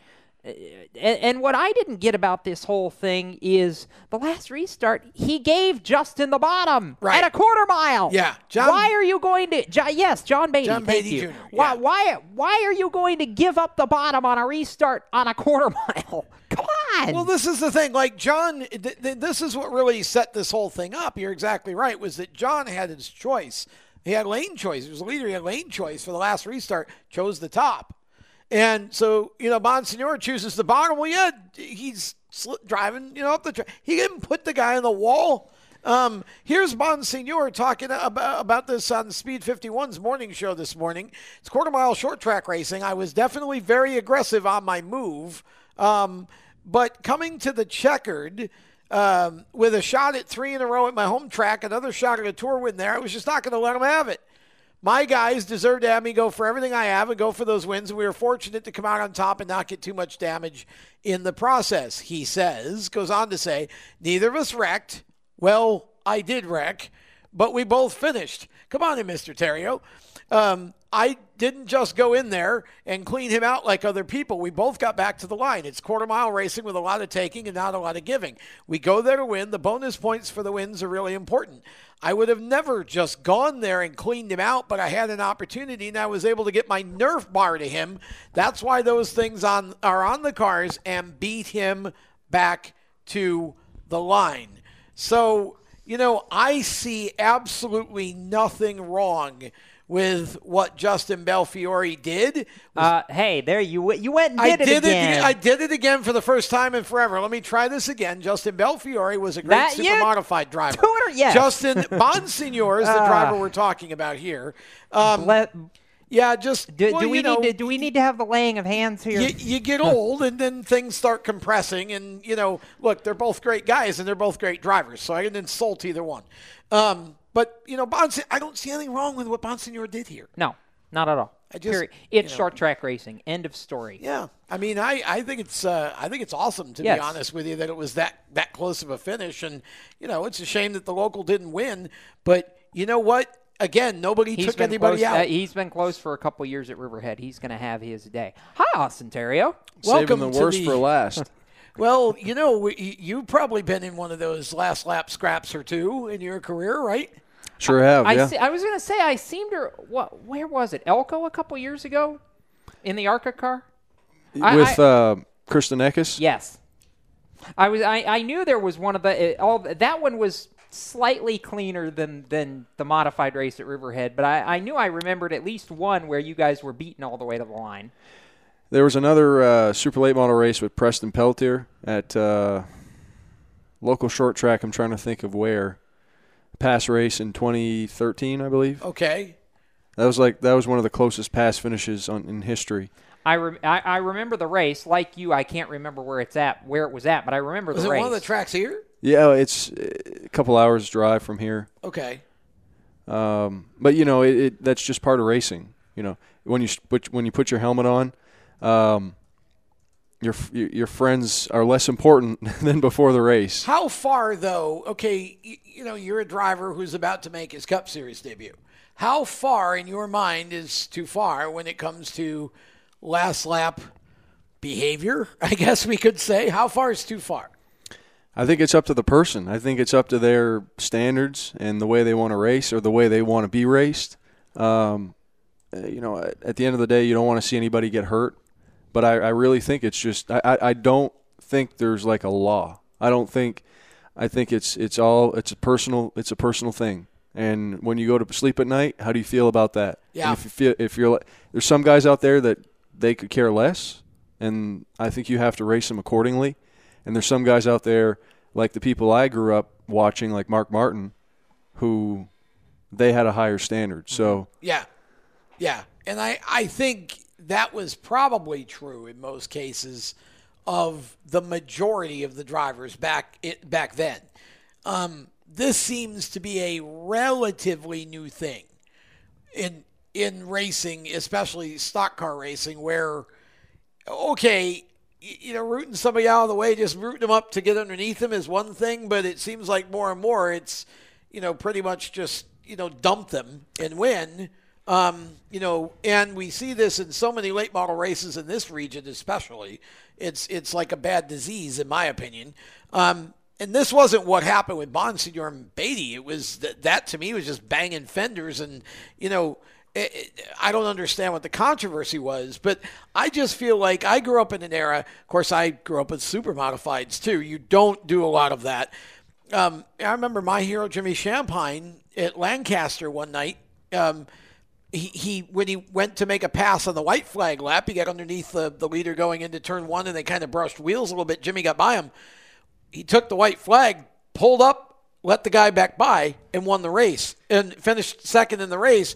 And afterward, the announcer said, "Why did you do that?" And he said, "If I have to bump a guy out of the way to win a race, I'd rather run second. To me, that's, you know." That's how you do it. Now, I understand you're being paid to win and it's kind of whatever, but I think there's I think it's been become an interesting discussion anymore because some seem to like I look at Joey Logano. Joey gives it, but Joey also takes it. He knows he's going to get it back and he understands that this is what I'm doing. Um, some guys seem to want to give but not take in in some cases. So it's kind of an interesting discussion. Well, I think we can all agree the uh, say the younger generation. I mean, we're all considered in that generation, but especially. Thank you. Especially, you know, the kids that are moving up. It seems like it seems like they're not racing um, like we used like like the guys that were veterans when I was racing yeah. like late models. Um, I remember the first time I made contact. One of the guys came down with his hood. He says, "You, you know," he was swearing at me, and he said, "You just did this," and he he, he gave me the he gave me the act, and and I feel like I feel like yeah, I feel like now uh, the, the, question is who's policing it, and uh, like if you look at some of the tours, they still have the veterans racing, but more and more, I feel like the the kids have the house. Yeah, you know what I'm saying? Yeah, the the kids have the house, and the question is now's a good time for somebody to go back and say this is how we're gonna this is how we're gonna do things. If yeah. you want to play it this way, here's the consequences. Yeah, it, it would be an, it would be interesting, um, and I don't know where, where the sport's going to head, but I, I, do think that uh, you know I, have been to some late model races recently, and I'm and I'm I was like banging myself in the head like you could have passed this person clean. Why did you Why did you hit him, knock him out, getting in the corner? Is that just because you wanted to do it, yeah. or you missed your marks, or you know. Yeah, it's uh, like I said, it's an interesting situation that's developed, and I feel like you're right. The Yeah. younger generation ha- is it's it's the first thing a lot of them think of, and And I think you it's all about how you're brought up. Because I mean, if you look at it and you look at shootout, Austin, I know you've been to pretty much every race so far this, or every round so far this season. They're tearing up so much equipment over there, and I think it's just all about how you're brought up and how you're taught to race. And when you're taught to race in that environment, that's all you know. And I, I think the pressure sets in even from even from the first week. You know, that that's the first time that I've been to like every single week. Um, and and I think the the pressure, whether it's put on by parents or whether it's put on by you know the the industry, I think takes a toll. And, and you've got kids that are that are out there and they see first place and they're running third on a restart and they're going to dive it in there and they're not thinking about the big picture. They're not thinking Right. about the mm-hmm. rest of their career. And I hate and I hate to sound like I'm I'm the expert because I'm not, but I'm trying to put myself in their shoes. Yeah. And I and I think it's short term versus versus long term, and obviously how they're brought up. But I, I I think a lot of kids haven't had that talk, and they they've not been sit down. Really, Yeah, well- That nobody sat him down and said, "This is how we're going to do it." in the case of the shootout, I feel like you have way too many dads who are on the headset telling the kid to win at all costs, and there's not enough black flags.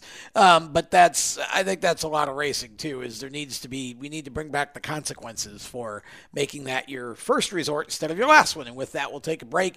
We're going to talk to Austin about something he's got going on in a couple of weeks that I know he's excited about, and we're excited for him. We'll tell you what it is after the break here on Lead Lap Radio. Stay with us. How to be a great dad in 15 seconds. Bike ride, go fish, walk in the park, phone call, milkshake, play catch, picnic, fly a kite, tell jokes, laugh, talk, read a story, tell a story, bumper car, swing set, bowling, pillow fight, cut loose, stay tight. Whew. Because the smallest moments can have the biggest impact on a child's life. Take time to be a dad today. Call 877 4DAD 411 or visit fatherhood.gov. Brought to you by the U.S. Department of Health and Human Services and the Ad Council.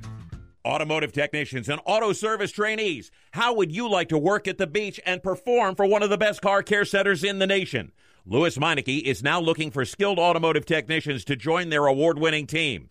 If you're a gearhead that knows his or her stuff or a young up and comer that has the motivation and drive to succeed, then you need to make this call today. 302 827 2054. Lewes Meineke Car Care Center, located in beautiful Lewes, Delaware, offers a highly competitive compensation plan, great benefits, a flexible schedule, and did we mention that you're going to be working at the beach? Plus, there's a signing bonus for the right candidates. Technicians must be ASE certified and have a minimum of six years experience. Beginners advance at your own pace in one of several entry level positions. But whatever you do, don't wait. These jobs will go fast. Call Tim at 302 827 2054. That's 302 827 2054. Lewes Meineke Car Care Center. Rev up your career. You hear that? That's the sound of America's only sports car. That's right, it's a Corvette. But not just any Corvette. It's your Corvette. It's that who cares if there's traffic part of your day. And this can be you when you come to Cooper Corvettes. With 60 years of Corvettes to choose from, there's always a Corvette in your budget. And they'll service any Corvette you bring in. Cooper Corvettes on Route 1 just north of Quantico and Triangle. Call, click, or visit coopercorvettes.com.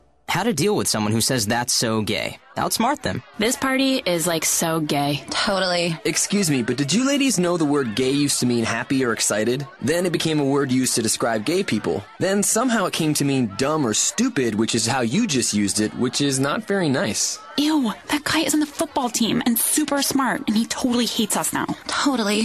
When you say that's so gay, do you realize what you say? Knock it off. Learn more at thinkbeforeyouspeak.com. Hi, I'm Dylan Bassett, and you're listening to Race Talk on Performance Motorsports Network, the voice of motorsports. Welcome back to Lead Lap Radio. Tom Baker, Jacob Seelman, Randy Miller, Chris Murdoch over there, and at the head of the table, Austin Theriault has joined us. Happy to have Austin here for uh, most of the second half of our show. And Austin, you have got, man, I just can't even imagine how excited you are because not only are you making your Cup Series debut in a couple of weeks, which would be more than enough to, to be excited about, but you're doing it at what is obviously your home track at uh, New Hampshire Motor Speedway. Can you talk about how this all came together and uh, just talk about what your feelings are? You got to be pretty stoked. Absolutely. There, there was times in 2018 that I wasn't sure if I was ever going to get an opportunity like this again. So, really, really happy uh, to be making my Cup debut, especially at Loudon. I tell people as a kid, I used to sit in the in, you know near near the start finish line. Um, remember, like you know, mid July, it was always really warm there, and uh, Mark Martin was my favorite driver. This is before I started racing, Yeah. so you know, Mhm. going from being a fan um, to somebody that's been on the track there before in, in Can-Am cars and ACT cars and you know trucks and Xfinity cars, but just just making that uh, Cup field is going to be pretty special for me. So it's been in the works for you know three to four months. Um, but but like I said, it's uh, it- it just feels so good after what happened in 2017, and then kind of you know going through some un- unknowns in 2018 with sponsorship issues and whatnot. Coming back at it now with, with some good support, um, I'm excited to see what, what, what it brings. You know, uh, we all have the expectations. We we know we know um, where we're going to run and whatnot. It's just not this is not Daytona or Talladega Yeah. where you can stay out and win the race. Um, so you know the biggest thing for me is just to be consistent. Um, you know, feel out what a Cup car feels like, and even though I've won ARCA races and championships, it's still going to be different. Now, obviously, this is, as you said, is going to be very different for you. But I think after the last, as you said, you've struggled a little bit with sponsorship issues. And, you know, it's not as if this is kind of your first ascension. I mean, you've had some good runs in the Truck Series, you, you, you had great runs in the Xfinity Series. Um, you know, you've you've you're accomplished. Uh, People know you, and yet um, you've struggled to put together the necessary funding. Talk about what it's like reality wise to, to try and put these deals together and i feel like that that target sort of changes every year uh, the way that you know just wherever the economy is or how or however um, what's it been like for you to just have to grind and grind and grind to make that happen Well, the sport's always changing and in flux. Like you said, it's uh, you know one one model works for five years, and then a different model works for five years, depending on where the economy is. But uh, you know, if you look at my career, there's so many different variables in, in, in, in NASCAR to make it to NASCAR. It sponsorship's important, but you know, it's like you look at my injury in twenty in 2015. Um, that certainly played a role, and, and it's debatable how, but you know eh, that's why I say everybody's different, and, and you know I don't want people to look at me and say, well, um, you know we feel sorry for him because he, what he's gone through and, and his accident and all that. But I, in a way, you know, certainly I feel like it kind of put me back in my did, in my sure, I'm career sure it did, development.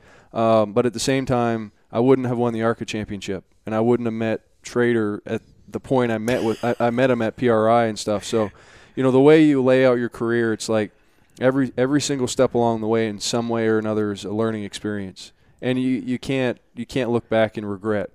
You know, I, I like to look forward, and so going back to your question, I'm I'm just excited because knowing how difficult the sport is now, and you know, when when people ask me what's it take to make it, there's no there's no summary. You you can't put it on paper. You really you really can. It's it's a situational thing. You know, hey, you want to end up here? Um, it's almost like the answer of the month, Yeah. or the answer of of, of at least uh, the year. You know, where where do I want to end up? And so for somebody that's legends or or you know late models and what, it's going to be different for them than it's diff- than it was for me. Right. And it's going to be different for the next generation too. So. Um, I'm excited to see what comes of this on the 21st, and I feel like there's going to be some opportunities after. It's just a matter of uh, just getting the ball rolling.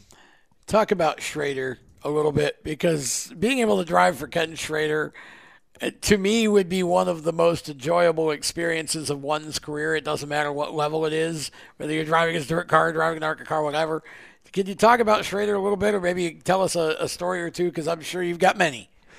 Yeah, um, some of them that we can't talk about on the show, but We're not FCC regulated, No, but we are a family show. that's okay. There may not be enough time in the show to talk about yeah, it. yeah. I'm trying to remember which finger he's missing. Uh, but anyway, he's he's been there and done that. He's seen everything. He's got a story for everything, and I'm not a. I'm actually not a story guy. So when when he, when he says it, all I can do is laugh. Um, but one thing one thing he did teach me is he's been in so many different race cars. More than I think I'll ever be. Well, I know for Oh, I'm sure. sure for that's sure, the I'm ever case. going to be. Yeah. He'll, you know, if this if this has wheels on it, he, he'll find a way to race it. Yeah. and and win. yeah, yeah, Uh-huh. and and you know, for us, for us drivers in this generation of drivers, the way we like things. Oh, you know, I've got to I've got to make sure the the padding fits me, Yeah. and I've got to make you know, especially for for my back. But in any in any case, he'll he'll make the best of of like a, either a mediocre situation Right. or an average situation, and he'll find he'll find a way to get it up front. We were testing at I think Toledo in 27 or yeah, testing in Toledo. We had the uh, practice in the race, and um, I remember saying, "Hey, we don't need the car to do this, and ma- need to make an adjustment for the center and exit." And uh, you know, he he came on the radio and said, "Stop complaining, just drive the thing." So, you know, I, I, I the argument I had is, well, we need to find a happy medium, but having that different perspective of somebody that's been at the cup level during the during the time when Yeah. you just got in and drove, I think eh, you know you, you you at least find out where that happy medium is because you don't want to be on one side and just complain and and you know be the driver that's always complaining, but you, you don't want to be on the other side. I feel like you've got to have some you know some standards, but uh, that's just Yeah. just the world we live in now with safety and whatnot. But Schrader just does it, and he he he's successful, and he's still racing. And he's Um, still successful. I've I've dri- driven his dirt car at uh, Pe- Pevely, right? Oh, you have? Uh, yeah. Well, for just a test session, and he Oh, wow. he pulled me out. He said, "No more, no more." He says, "You're going to learn too many bad habits for the ARCA car." So hey, a- at least he's smart and recognizes that. yeah, on- once he saw me, uh, you know, hit the gas in the center of the corner to get the car sideways, he said, "No, we're we're done. we're done. You don't do that in you don't do that in uh, uh, you know heavy cars, stock cars." How much fun was that, though? It was fun. You almost got to do like everything completely different. The way you get in the Yeah, corner, the way you everybody get to the center. Yep. Yeah. Yep. Turn those things to the gas. Mm-hmm. You know, but w- would you like to race one at some point if you had the chance to? Sure. Sure. Yeah. He's a racer. He'd race. Yeah, I mean that's just the thing. It's like I, I feel I'd like, like, to be. I'd like to be going to where are they going? Duc- is it DuQuoin or Springfield first? I think it's Springfield first. Yeah, I'd like to be going to Duqu- uh, to Springfield. That's sure. Why but, not? But you know, that's I have a I have a pretty good record at dirt tracks.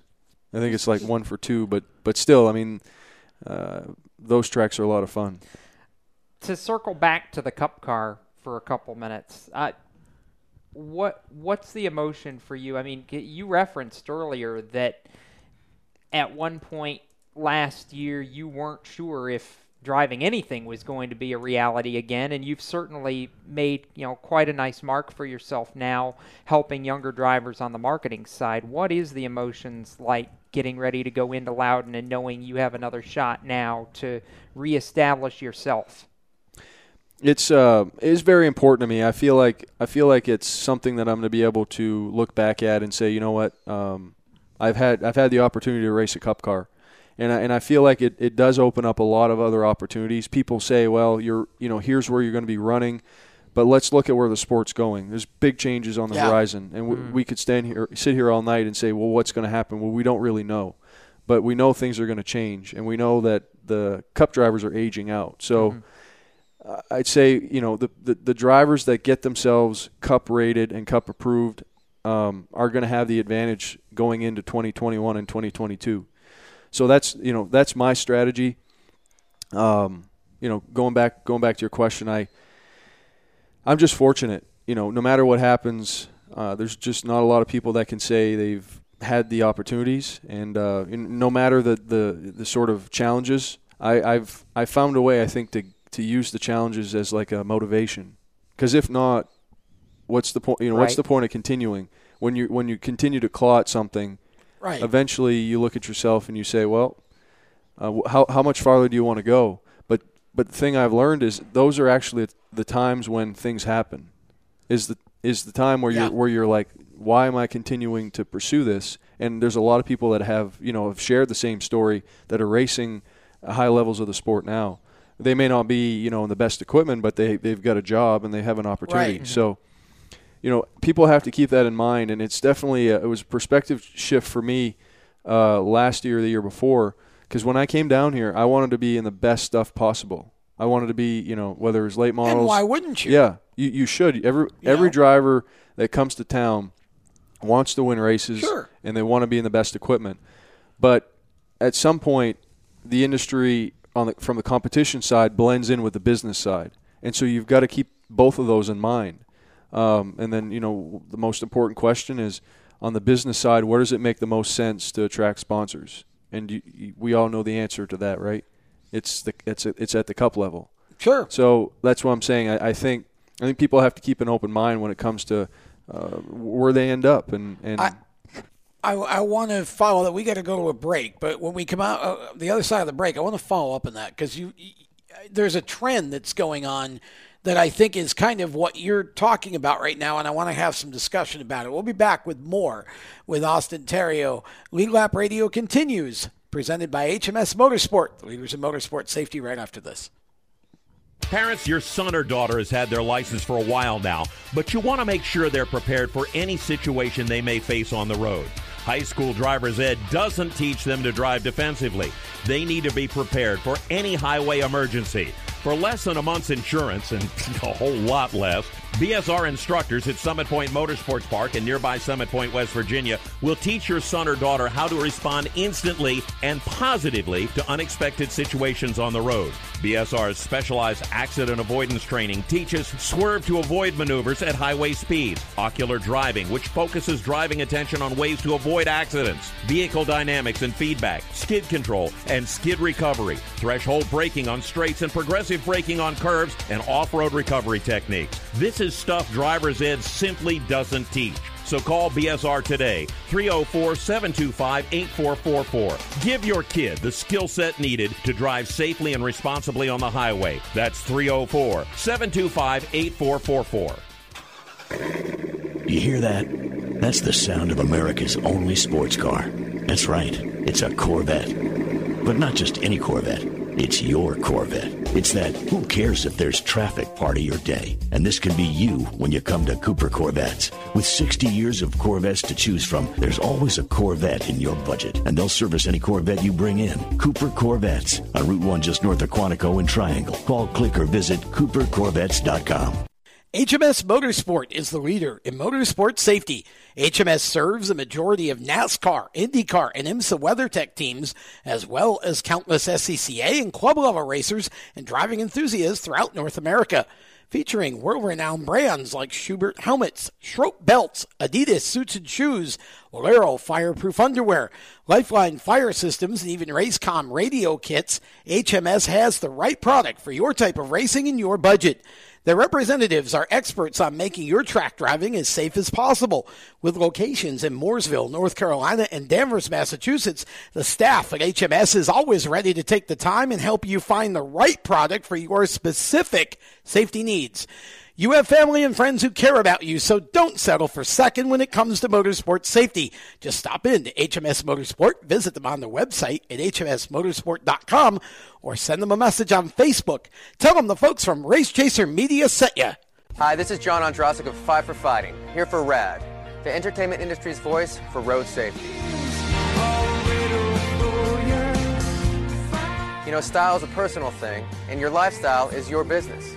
But if you take it on the road, it becomes everybody's business. So please, plan ahead, designate before you celebrate. Friends, don't let friends drive drunk. A public service announcement brought to you by RAD, the National Association of Broadcasters, and the Ad Council.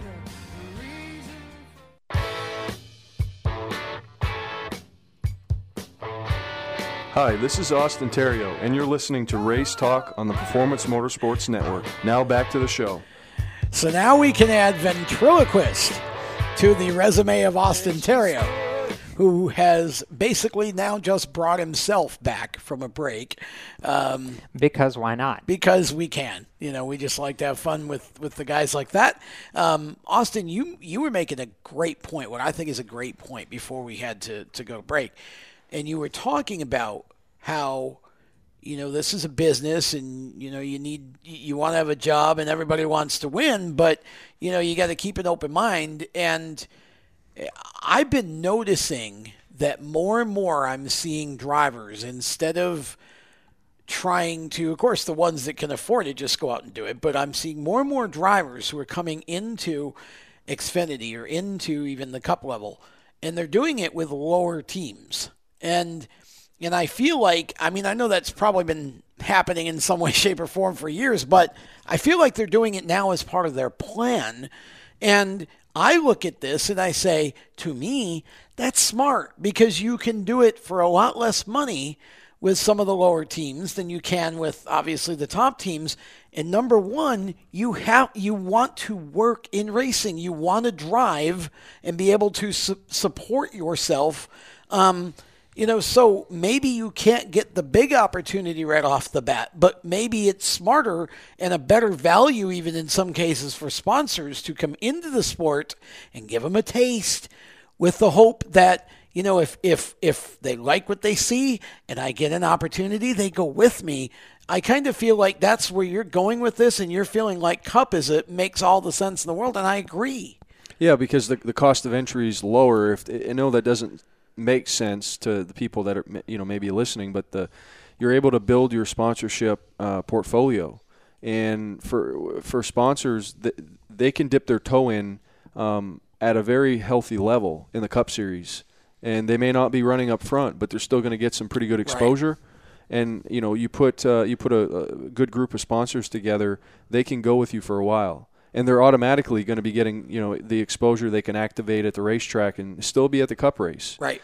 Um, so, like I said, there's way, way more, and I, we don't. There's no debate. There's way more companies that can afford, um, you know, let's say a hundred thousand dollar a year sponsorship sure. than there is that can, that, you know, afford a million dollar sponsorship. Or in the past, we've seen these you know large companies come in and take a yep. whole season for twenty, you know, twenty five or twenty million there's very few companies that can do that right. or, or that will consider doing it. So, you know, you, you've got to look at it's the law of averages. you you know why fight the law of averages when you can uh, when you can just put yourself in a position to be on be on a, a cup track, learning the tracks. Look, look what Bowman did.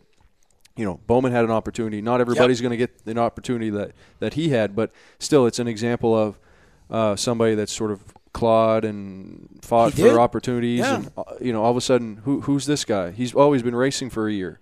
You know, Well, and I just saw a, an article a couple of weeks ago that actually talked about the fact that there are more Fortune 500 companies involved in NASCAR right now than there ever has been. And at first you hear that and you say, no, that can't be right. But then if you think about the strategy that you've just outlined, I mean, you've got what, two or three sponsors that are combining for your your cup start?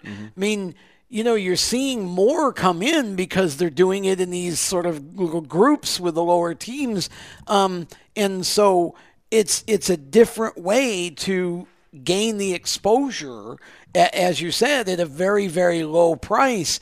And then maybe if things go well, you know, they, they're able to elevate themselves with you. And I think that's, to me, that's a great strategy is to, to try to approach sponsors with, you know, look, STP, Richard Petty, Lowe's, Jimmie Johnson. You know, these these team sponsor to driver, you want to be able to brand yourself with a, parti- a particular sponsor, and maybe that as you go up, maybe it's not your main sponsor, but you've still got that connection, so that when people hear one, they automatically think the other. Even uh, Justin Haley and uh, FOE, the Fraternal Order of Eagles. Oh boy, that got a big boost. Yeah. in the last 24 hours, didn't it? You know, and there's an, there's a great example. They're not you know able to to do the kind of money that the other sponsors are. But you know, Justin has done a good job with them, and you know, and, and has kind of put that into a situation where I think people do think FOE when they think Justin Haley. You know, and so it's a really interesting business approach to try and do it the way you're doing it. And, you know, Rick Ware Racing is a great example of a team that allows you to do that and still puts decent equipment out there where you you know you can go out and run and and it's it's a great way to get started. Exactly.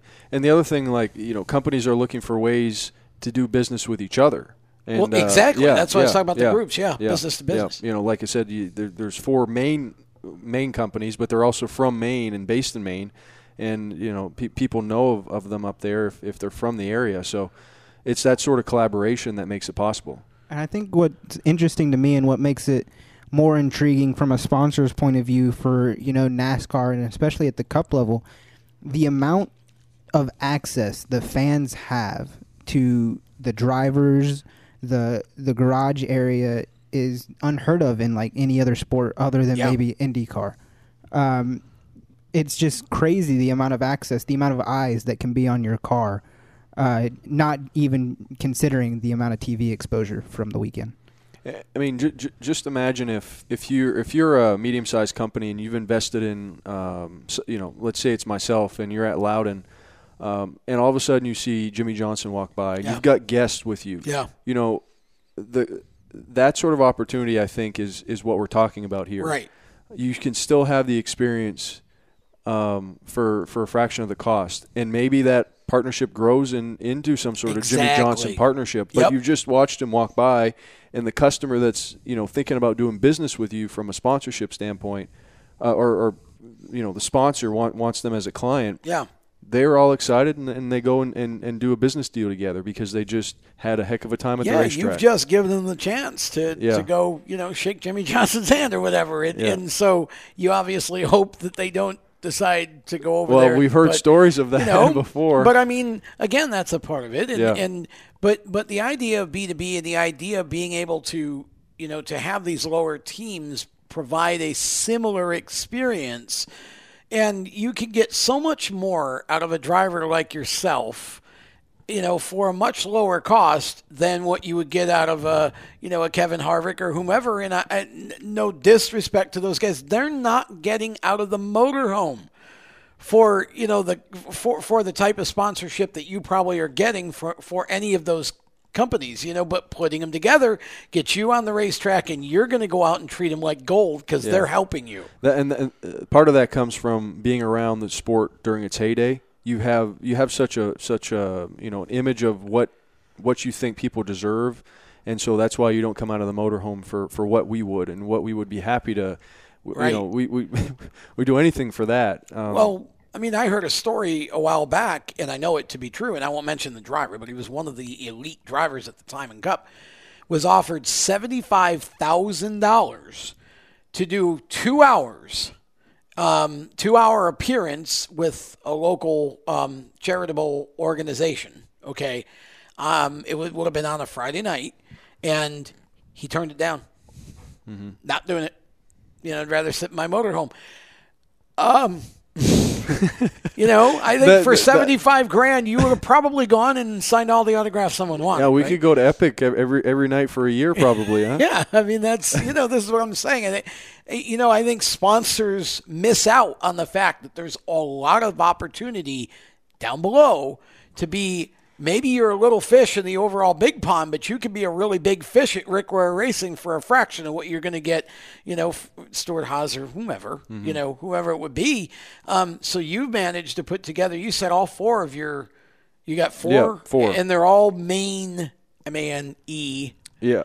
Based. M A I M A I N E. I was trying to get to the We got- E we got as Bang- opposed to main sponsors, but they're from Maine. You Is got- where I was got trying to go. Bangor Savings Bank, Cross Insurance, Daigle Oil Company, and uh, EJ Prescott. Yeah. So I mean, most of them I've had relationships with for a while. So that's what I'm saying. Things when you plant a seed, it takes it takes years to grow. Yeah. You know. So. Yep. Here we are. I am curious. You mentioned that this has been kind of in the works for a couple months. When did you actually, in this process, finally get connected with, with Rick and really start the discussion to make all this happen? You're, Well- you're smiling. Uh oh, story time, kids. you're, you're good. Well, uh, you know, long story short, Ar- Archie Saint Hilare, uh, owner of Go Fast Racing, and uh, Corey LaJoie, Yeah, you know, team the owner, 32 car. W- That's what I'm saying. We we've been he's been pushing me to pursue this for a while, and that's why I think, it, like I said before, as my opinions have been evolving about like really the best path to take. Um, I, I, I, it's not that I wasn't listening to him, but sometimes you have to do and see and see the results, and then Right. maybe you start listening to other Yeah. people. Um, I've always, you know, kind of like to pursue my own path, but uh, I, like I said, his, you know, his thought process is what we've been talking about for a while here. So, you know, going into 2019, it's like, look, we need to find a way to make this happen. So, uh, certainly had some discussions with some other people, but um, you know, the past uh, past couple months, it, it was narrowed down and um, you know, able put able to put the deal together. and and Rick ends up being the choice, which is uh, you know Rick is is starting to get a, a good reputation for giving drivers like yourself the opportunity and you know putting them in equipment that can it, it's going to go out and you can run well enough to at least show hey I belong here. mm-hmm. And I mean, did you guys talk about Andy at all? I, I was getting ready to mention that. In fact, that you two are ma- you both New Englanders, both making your Cup debuts kind of alongside one another, and both really have forged a, a bit of a similar path in a way, in that you've had to fight for everything you've gotten. Let's uh, let's table that because again we're getting close to a break here. Let's let's just uh, talk about that after the break because yes, one of our favorite people in the whole world, Andy Seuss, also a part of this whole thing, and we'll talk about uh, the new team that's being formed for Loudon uh, right after these words. We'll be back with more of Lead Lap Radio. When do you think of a plumber? Like most people, even if it's an emergency, you can be confident about who will arrive to help you. For quality and reliability, count on someone you can trust. Call on the plumbing services of Hague Quality Water of Maryland. Plumbing doesn't have to be an emergency. We handle all kinds of preventative maintenance too. Hague Quality Water of Maryland is family owned here in Annapolis since 1993. For a refreshing choice, call us at 888 84 Water or visit us online. Here at Lewes Meineke, we're more than just your average car care center. Hey, it's Dave, your neighbor from Lewes Meineke. Whether you need an oil change, brakes, tires, or anything under the hood, we've got you covered. Take advantage of our free check engine light service as well. Yes, free. And don't forget about our free shuttle service. Never stress, we'll take care of the rest. On with life. Give us a call at Lewes Meineke, 302 827 2054. Is your job sucking the life out of you? Wake up! You can do something else. Information technology. I know what you're thinking, but I'm not a math and science person. No problem, and no excuses. Because it's not rocket science, it's my computer career. Go to mycomputercareer.edu and take the free career evaluation today. You can start your new life as an IT pro in as little as four months. Mycomputercareer.edu, that's mycomputercareer.edu. Do you love the sound of high revving motors and the smell of burning rubber? Do you want to get your car sideways right at the ragged edge of control? If you've always wanted to try drifting or learn to improve your drifting skills, Summit Point Motorsports Park, the Mid Atlantic's premier motorsports facility, has the expert instructors and the specialized track to teach you how to drift and the skills necessary to drift competitively. From skid pad to open sessions, Summit Point Motorsports Park has the safe and open environment that allows drifters of all skill levels, new to intermediate, to get sideways and smoking. With a focus on safety and the skill set necessary to drift competitively, Summit Point Motorsports Park's Drift Nirvana is just the thing for you. Call for your reservation today, 304 725 8444. Or for more information, go online, summitpoint or you can email them at office at bsrinc.com. Drift Nirvana, getting you sideways the right way. If you own a gun, you have a full time responsibility. When you aren't using it, be sure it can't get into the hands of curious children, troubled teenagers, a thief, or anyone else who might misuse it. Your family, friends, and neighbors are all counting on you. Remember, always lock it up. For more information on firearm storage safety, visit ncpc.org. This message brought to you by the National Crime Prevention Council, the Bureau of Justice Assistance, and the Ad Council. Hi, I'm Matt Tifft, and you're listening to Race Talk on the Performance Motorsports Network. Speaking of drivers for whom it seemed Cup made more sense, Matt Tifft falls into that category. Indeed. And uh, first year in Cup and picked himself up a top 10 finish over the weekend at Daytona. So Tal- uh, yeah, the, yeah, I'm I'm getting all tongue tied. We were talking about Talladega during the break, and my brain's all screwed up now. As I said, because at of. Daytona yeah, over at the weekend. Daytona. So, yeah, somebody. Is this where th- this is where we say the plug and We'll- tell them to reboot we'll me? Isn't reboot it? the kid, We, haven't even talked about them all We night. We oh, did actually. Oh, did we? Yes, You we were did. there. You Oh, were in I was over there You were doing tech things while I I, talked do- about the tech company. I said we needed to call somebody from my computer career to Yeah. come and save you because Yeah. you guys would look like you were struggling in. No, we, we weren't struggling that bad. It was just a matter of turning knobs and making it all we work do right. this every week, Austin. It's a lot of fun, actually. Now, since you brought up Matt Tifft, I actually wanted to get your opinion, Austin, on what went down on Sunday and just kind of from a driver who's been, you know, you've been trying to make your mark, your opinion of what Sunday means for a driver like Justin Haley and just to have that that moment in the sun. Well, I, and I think it adds it adds to the fact that he the underdog status. Yeah. I feel like um, makes the win even better for him, right? Or for, or for the team. Um, if it was Harvick, I think we'd all say, "Oh, awesome!" Har- you know, Harvick had a Yeah. good weekend. Or if it was anybody else, but um, you almost want you almost want to put yourself in his shoes and be like, well, how did it feel when um, when Joey? I don't know if you, you guys saw the video where Joey, who works at Spire, came back and kind of hugged Yeah. Justin, and uh, he whispered something, and I don't think we we heard what it was, or at least I didn't hear. Uh, but you, you wonder what that conversation was like, Yeah. and, and the relief which he didn't show. He didn't. He didn't really show it, but like you, you, you can almost see like the the cells in his body were just like opened up because he was so tense. That well, well, I did think it was funny that his face was about as red as the uh, red NBC logo that they used for the red flag because Yeah. he was just so nervous. Yeah, and uh, you know, like I said, it's it's an awesome. It's awesome to see it, and it and it and adds a little bit of flavor to the the whole discussion we had before. Yeah. you only, you go to you know Daytona a couple times, you get Talladega. That's not going to happen every week, but it's it, it it just goes to show that you do never know. Right. It, it could it could have been you know what if it was what if it was somebody you know somebody new in the 51 or some Yeah. what if it was uh, you know Quin Houff or something when Right. he was in the 77 Yeah. you, you never know Right. I, I talked about that off the top of the show. You know, we, we it gives credence to what we always say on any given day.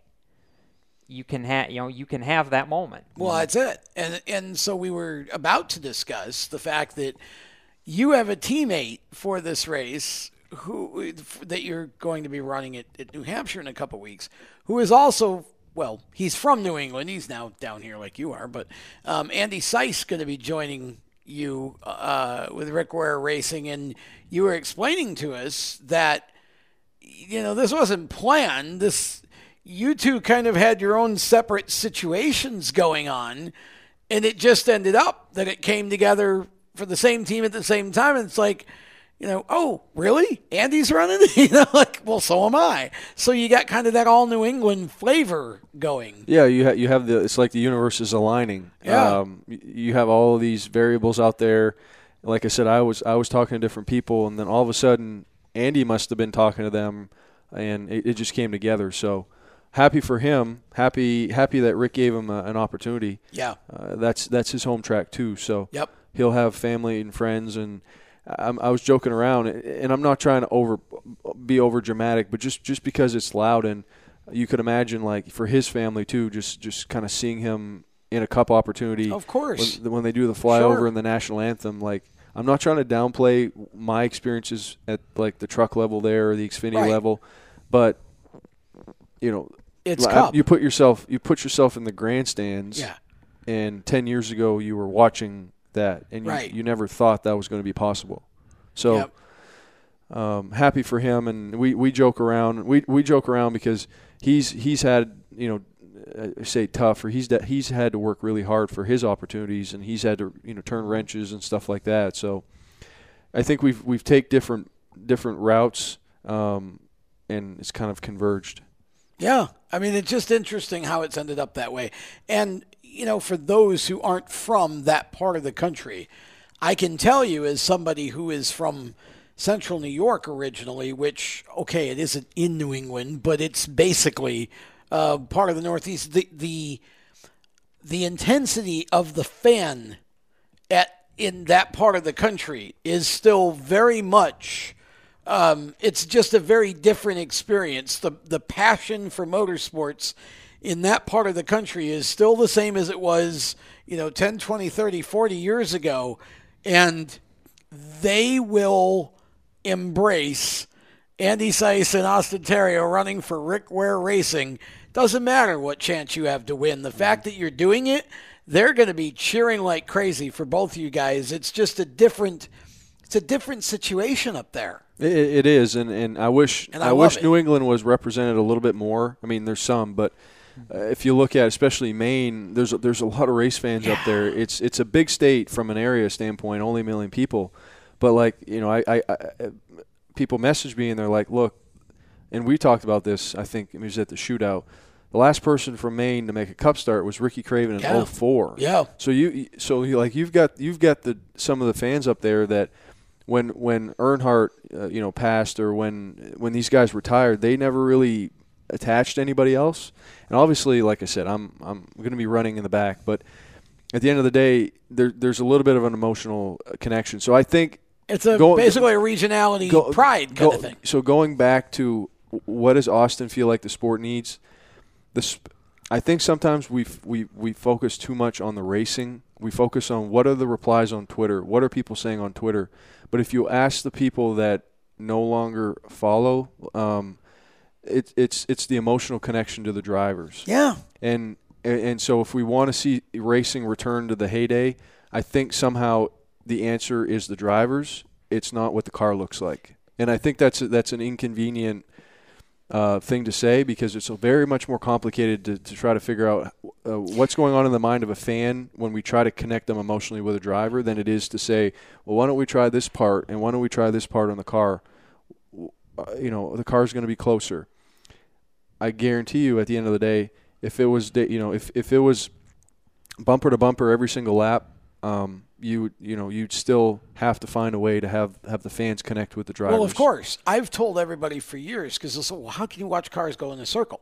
Because I know some of the drivers in those cars, and I want them to go in a faster circle than the other guys, right? I mean, than girls. So I agree with what you're saying. I think it is the emotional connection to the driver. And I think one of the, the things when you drill down is, you know, these young drivers get there so quickly that nobody knows them yet. It's not even always, I mean, there's a certain part of the, the NASCAR fan base um, that, that is, you know, I just, it, I use the word ignorant on purpose. They're just ignorant because they, they, it's the spoiled little rich kid. Well, don't say that.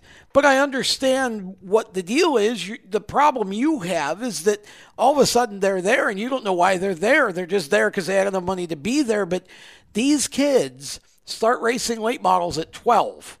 And that's where all that started, in my opinion, is when tracks started letting kids race late models at 10, 11, 12 instead of making them wait till they're 16 or 17. It accelerated the skill set development to the point where they're ready for Cup. Not necessarily Cup, but they're ready for trucks or even Xfinity at 18 years old or 19 years old. And their brand's not built yet. They haven't built a fan base. Mm-hmm.